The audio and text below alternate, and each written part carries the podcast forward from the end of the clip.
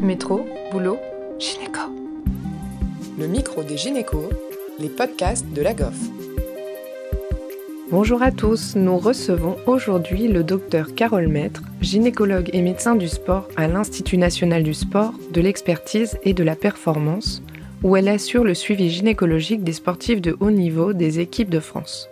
Dans cet épisode, nous allons discuter du périnée chez les sportifs de haut niveau. Bonjour docteur Matt, donc on se retrouve euh, une nouvelle fois, cette fois-ci pour parler euh, périnée chez la sportive de haut niveau. On pense souvent que les sportifs de haut niveau ont un périnée en béton, mais il semblerait que c'est pas le cas. Qu'est-ce qui va fragiliser le, le, périnée chez la sportive de haut niveau? Ah, euh, Je vous remercie déjà de m'avoir poser euh, cette question et euh, de me permettre de, parler du périnée chez un sportif de haut niveau. En effet, le périnée béton, mais non, le périnée n'est pas béton chez la sportive, c'est les abdominaux, tous les autres muscles qui sont béton. Les abdominaux sont béton, les dorsaux aussi sont béton, mais pas le périnée. Et la pression abdominale va venir directement exercer sa force sur le périnée et l'espace entre les deux faisceaux pubocoxygènes des releveurs, l'espace, euh, le hiatus urogénital. Donc, on a beaucoup d'idées reçues, en effet, euh, sur une pratique sportive intensive et le travail des abdominaux. Eh bien, ce travail des abdominaux, cette pratique intensive, elle vient plutôt fragiliser le plancher pelvien que le renforcer. On a des chiffres, on a des données. Alors, on a, on a des données, mais en questionnant sur l'incontinence urinaire à l'effort qui a une prévalence plus élevée chez la sportive de haut niveau que dans une population contrôle du même âge.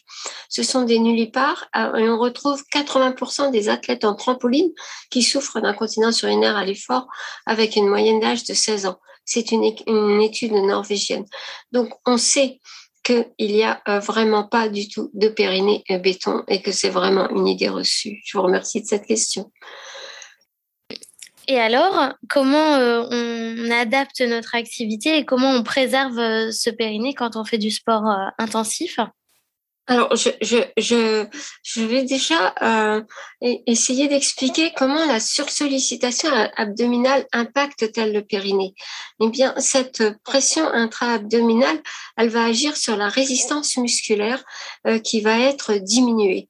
Donc, une fonction musculaire, c'est la force, bien sûr, du muscle, mais aussi sa résistance à l'endurance et euh, le fait de garder euh, sa, euh, sa force, en fait. C'est ça qui permet au périnée de soutenir les organes du petit bassin. Et là, il y a un déséquilibre entre la pression intra-abdominale, et la résistance périnéale qui est donc affaiblie. Cela aboutit à l'incontinence urinaire d'effort, mais cela peut aussi aboutir à un prolapsus chez la nullipare. Donc, c'est très important de considérer que cet impact de la pression, cette sursollicitation abdominale, bien sûr, elle augmente avec la répétition des exercices intenses et brefs. Après 1h30 d'effort, on a pu montrer qu'il y avait une diminution de la fonction musculaire du périnée de 20%. Et l'imagerie nous a aidé aussi à mieux comprendre en montrant un aplatissement des faisceaux pubocoxygènes des releveurs, un élargissement du hiatus euh, urogénital significatif par rapport à une population contrôle. Ces examens en IRM ont été faits, on demandé aux sportifs et aux contrôles de faire la manœuvre de Valsava, c'est-à-dire de bloquer leur respiration et de pousser il y avait une descente significative du col de la vessie chez les sportifs de haut niveau. Donc on voit que euh, c'est pas simplement euh, ne pas savoir relâcher, c'est vraiment, ce sont vraiment des modifications anatomiques qui viennent expliquer euh, les troubles que, euh, que présentent les sportifs de haut niveau.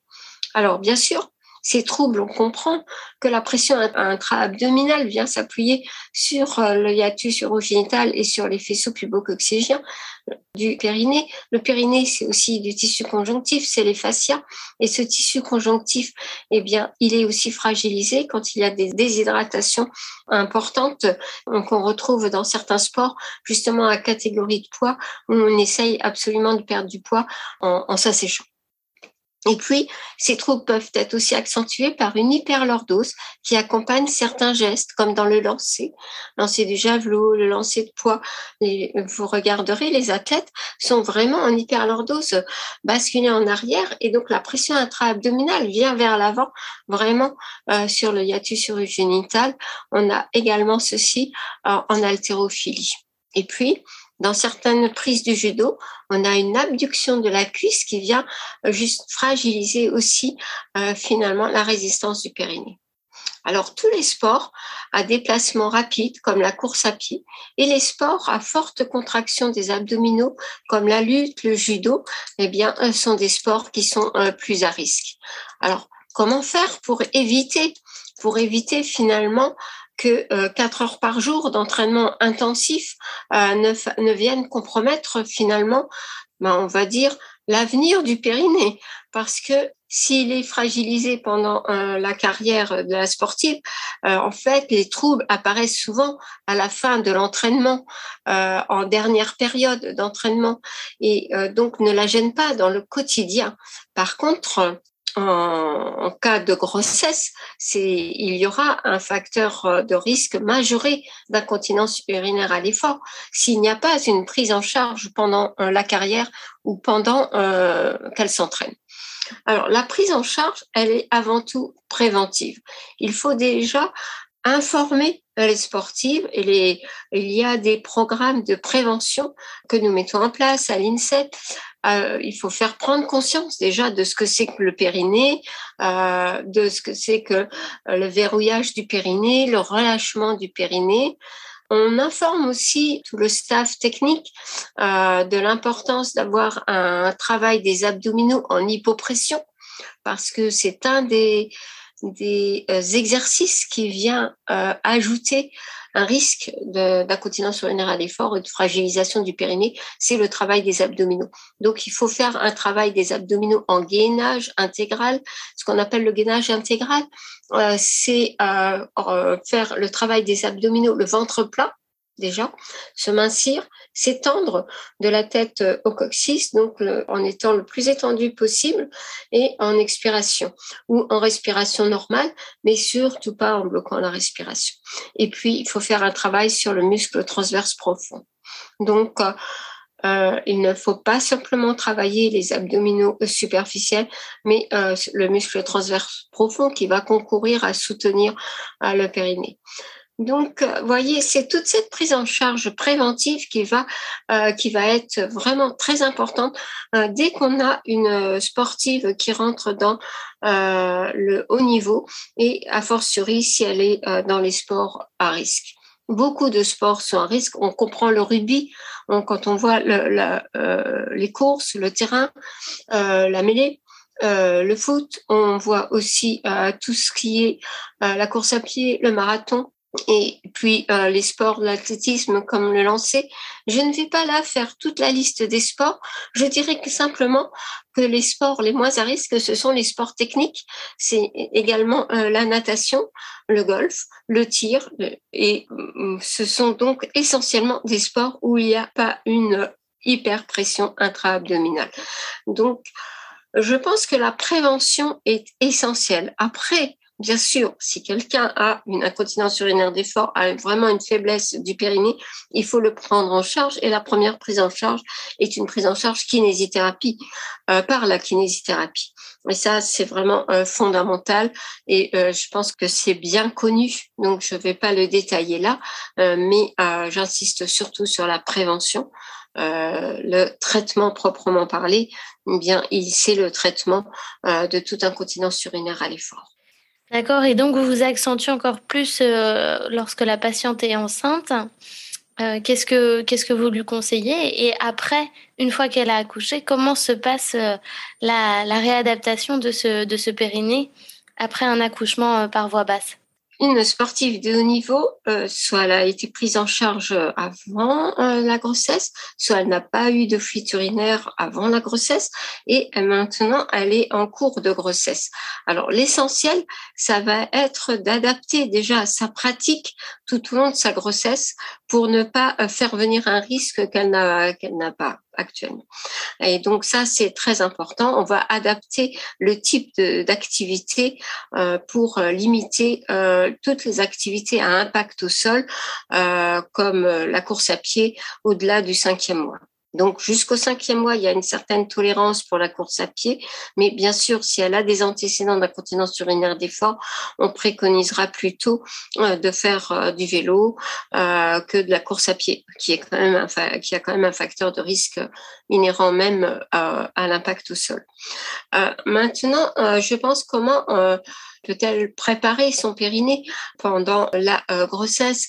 Des exercices toujours euh, de, comme on, les connaît, de contraction, relâchement, mais il faut faire très attention que ces exercices de contraction soient suivis d'une période de relâchement au moins aussi importante que euh, la euh, contraction. Ça ne sert à rien qu'à fatiguer le muscle si on contracte de façon très brève, de façon répétée. Donc, on va faire des exercices de contraction, 5 secondes ou 10 secondes, de relâchement, 5 secondes ou 10 secondes, en évitant bien sûr et en contrôlant qu'il n'y ait pas euh, de contraction parasite.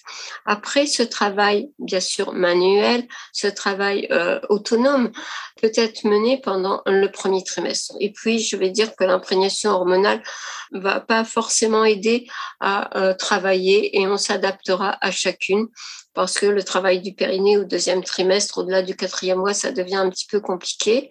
Donc, euh, euh, je pense qu'à ce moment-là, il faut justement adapter euh, le type d'activité physique et garder des sports sans impact quand on ne peut plus de toute façon faire le travail de euh, contraction, relâchement. Au premier trimestre, on peut continuer le gainage aussi qui va aider, euh, mais attention à ne pas travailler de façon trop superficielle, mais à bien engager le muscle transverse. Euh, je pense que euh, ce qu'on préconise, c'est vraiment l'adaptation euh, de l'activité sportive, qui n'est plus une activité de compétition, mais une activité pour garder tout le capital et musculaire et cardio-respiratoire pendant la grossesse pour pouvoir revenir au haut niveau. Donc, au niveau du périnée, si on n'a pas de d'incontinence urinaire l'effort avant, euh, si euh, ou si elle a bien été prise en charge, et euh, si pendant la grossesse, au moins pendant le premier trimestre, on continue à faire des exercices de gainage avec des exercices de, du périnée, eh bien, je pense qu'il n'y a pas absolument pas plus de risque chez une sportive de haut niveau d'avoir un problème de périnée dans le postpartum. Mais cette adaptation de l'activité est très importante parce que quand on est sportif de haut niveau, c'est quatre heures euh, d'entraînement euh, par jour, donc une, certaine dépense importante euh, d'énergie physique et il faut réadapter et diversifier les activités.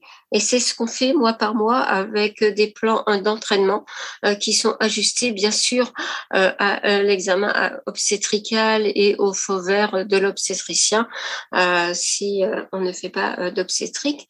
mais je pense euh, qu'il est tout à fait possible de ne pas augmenter ou de ne pas créer un risque quand il n'y en a déjà pas eu avec euh, l'entraînement intensif. Donc le périnée, on le prend en charge, on suit euh, l'évolution de la grossesse avec une intensité des séances qui seront au premier trimestre à peu près à 80 en tout, dans tous les cas inférieur à 90% de la fréquence cardiaque maximum, avec euh, une modulation du type pour ne pas faire deux jours euh, consécutifs, par exemple de la course à pied. Euh, si on fait les quatre premiers mois de la course à pied, on va faire un jour sur deux une activité à moindre risque, comme la natation ou le vélo, le vélo elliptique. Il y a des séances de renforcement musculaire qui sont possibles, et puis des séances aussi d'étirement. Donc, je pense que c'est une une composition qui s'adapte en fonction aussi à de la spécialité de la sportive et de ce qu'elle aura besoin.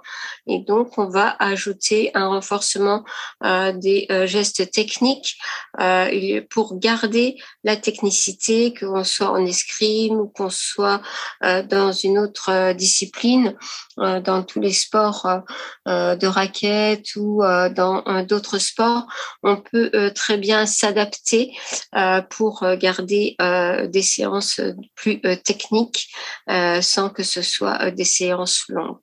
Donc la durée des séances au premier trimestre est importante aussi. On peut euh, faire 60 minutes sans problème, 5 jours par semaine. Euh, on est déjà loin des 4 heures.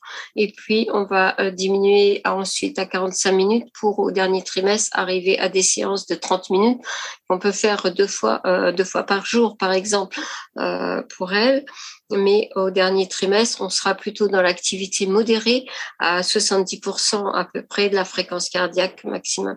Donc, vous voyez qu'il y a tout au long de la grossesse cette adaptation qui va nous permettre de protéger le périnée par le choix du type d'activité, la durée de l'activité et son intensité.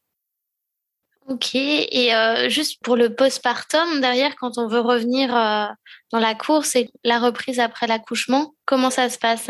Alors, la reprise en postpartum, elle va se faire euh, à partir de 6-8 semaines déjà. On peut refaire du renforcement musculaire.